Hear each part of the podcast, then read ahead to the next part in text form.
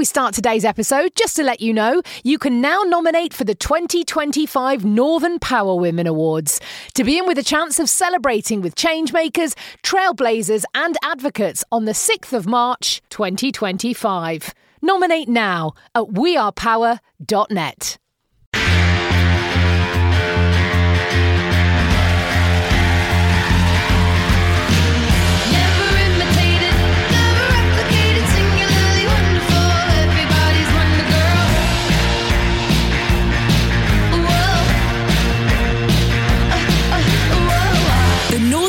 Women Podcast. For your career and your life, no matter what business you're in. Hello, hello, and welcome to the final episode in this Power Up season of the Northern Power Women podcast. My name's Simone Roche, and this season I've been honoured to talk to amazing role models from across the North who've been kind enough to offer up their time, their advice, their guidance, and own experiences on a wealth of topics as we strive to build forward better. Last week, we heard from Liverpool Football Club's Rishi Jain discussing the importance of creating inclusive cultures and the importance of male allies. This week, we're building on the topic and talking about overcoming barriers while we're also blazing a trail. And today, I'm thrilled to be joined by Irene Afful, who has had a hugely successful career to date, including Merseyside Police, where she overcame race and gender barriers, direct and indirect discrimination to become the first ever Black female inspector in their history. Irene is a multi award winning businesswoman, the founder director of Ametrine Coaching and Consulting, where she pursues her passion for diversity and inclusion. She's a TEDx speaker, has a master's degree in police leadership, and is a published author on academic research around equality. Irene's also the chair of Professional Liverpool, and little did I know, she also plays touch rugby and loves a good old hike. Who knew? Irene's a brilliant friend, supporter of both Northern Power Women and Northern Power Futures. Welcome, Irene, while I get my breath back after that introduction. Thank you, Simone. Uh, I don't know who you're talking about there. It doesn't sound like me. That's a great introduction. Thank it's you. amazing. Touch rugby. Just tell me about that.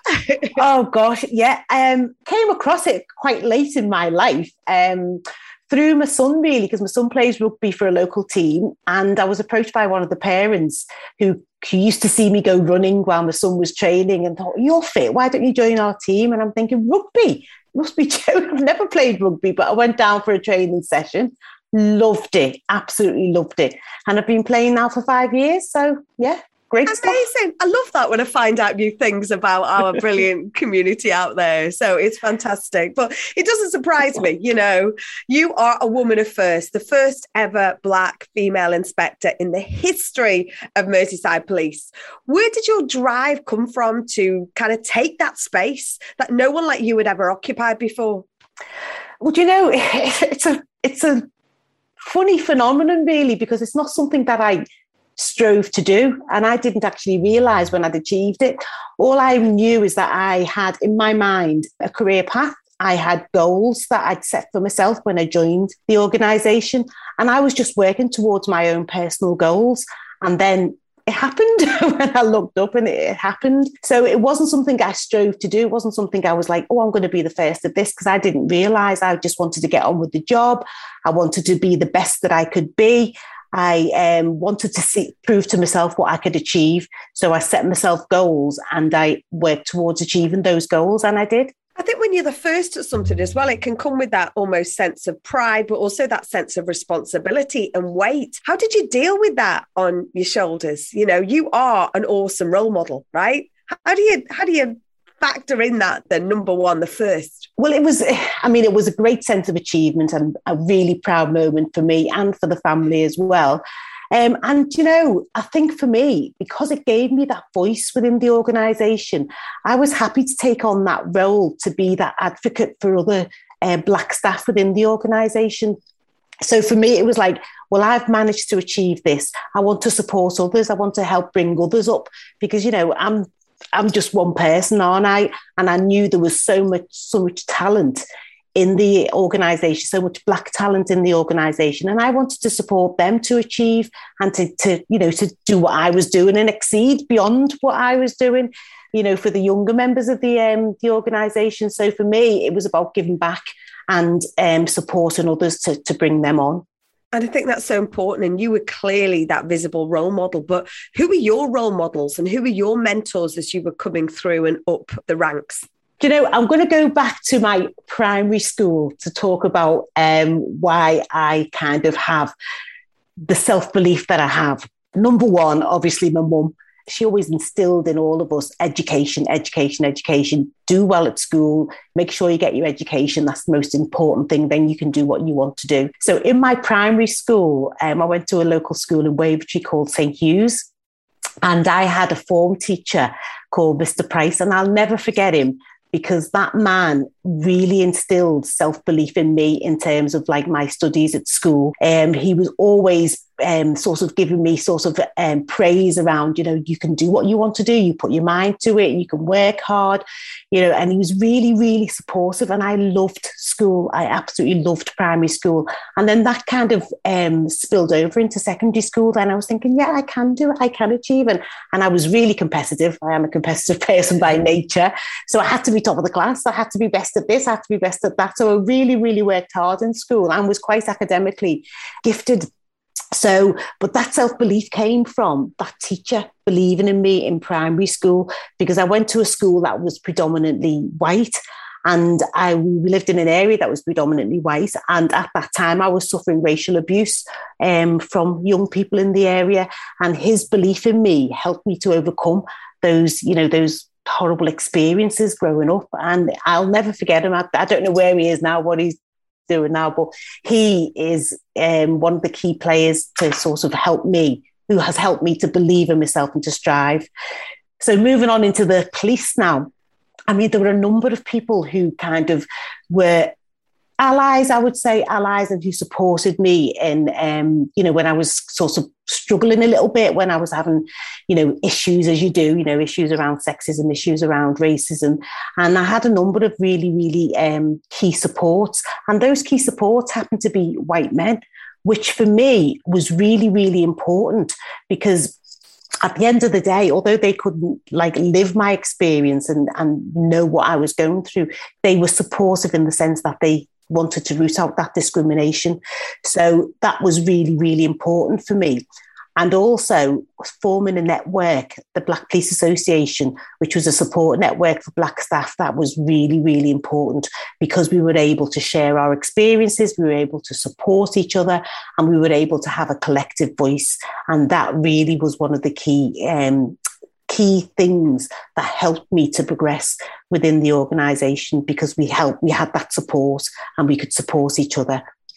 And I think there's so something so important about I love that that self belief that's instilled in you at such a young age and having these you know white male allies and agents of change as Rishi talked about uh, last week if you like. But what advice would you give to someone who is, is faced with a situation where they don't feel represented or seen? And what what tips could you give for them to own that space? How can you instill that self belief in them? How can you pass Mr Price on to them? I mean, that, that's a really difficult one, isn't it? Because at the end of the day, you have to own your own um, abilities, own your own skills. Look at look at who you are. Look at what you do. What are you good at? And really, really, really give yourself self praise. That's the most important thing: is praising yourself and knowing what you're good at and holding your ground and standing on your own two feet. Self belief's a difficult one, really, because you know it does come from within, but mine was instilled from without, if that makes sense.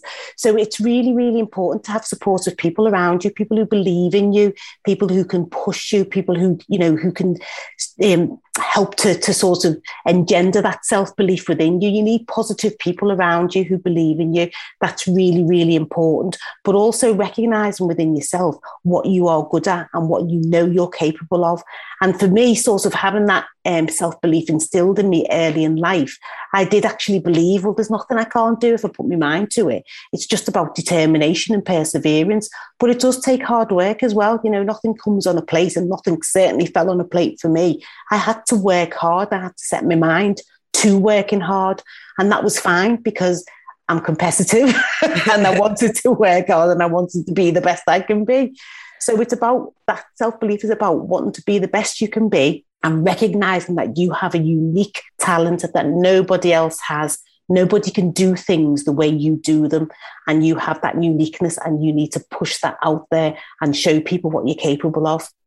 I think they're great, great tips. And actually, everything you're saying there is almost giving me goosebumps in, a way because it, it it sort of reflects on why I created Northern Power Women, if you like. I remember speaking to that guy in that place that one time where it's like, oh, you can't recruit women and blah blah blah, all this kind of stuff he said. And th- that one thing, I thought, right, I need to recruit the good guys. I need to find the good guys and the good allies. You know, mm-hmm. I need to then create. You talk about self belief and you talk about building that positive network. I wanted to create an environment where it was good to high five yourself and create a positive environment because that you know sort of attracts your tribe doesn't it as well? Mm. And it makes that you know you know me i'm overly enthusiastic you're overly enthusiastic you know it's that is that buzziness isn't it that comes you know? So i think you know one of the questions i was going to ask is you know where do you find those great great allies? But i think you've already answered it in creating that that that that that sort of ring around you isn't it hmm.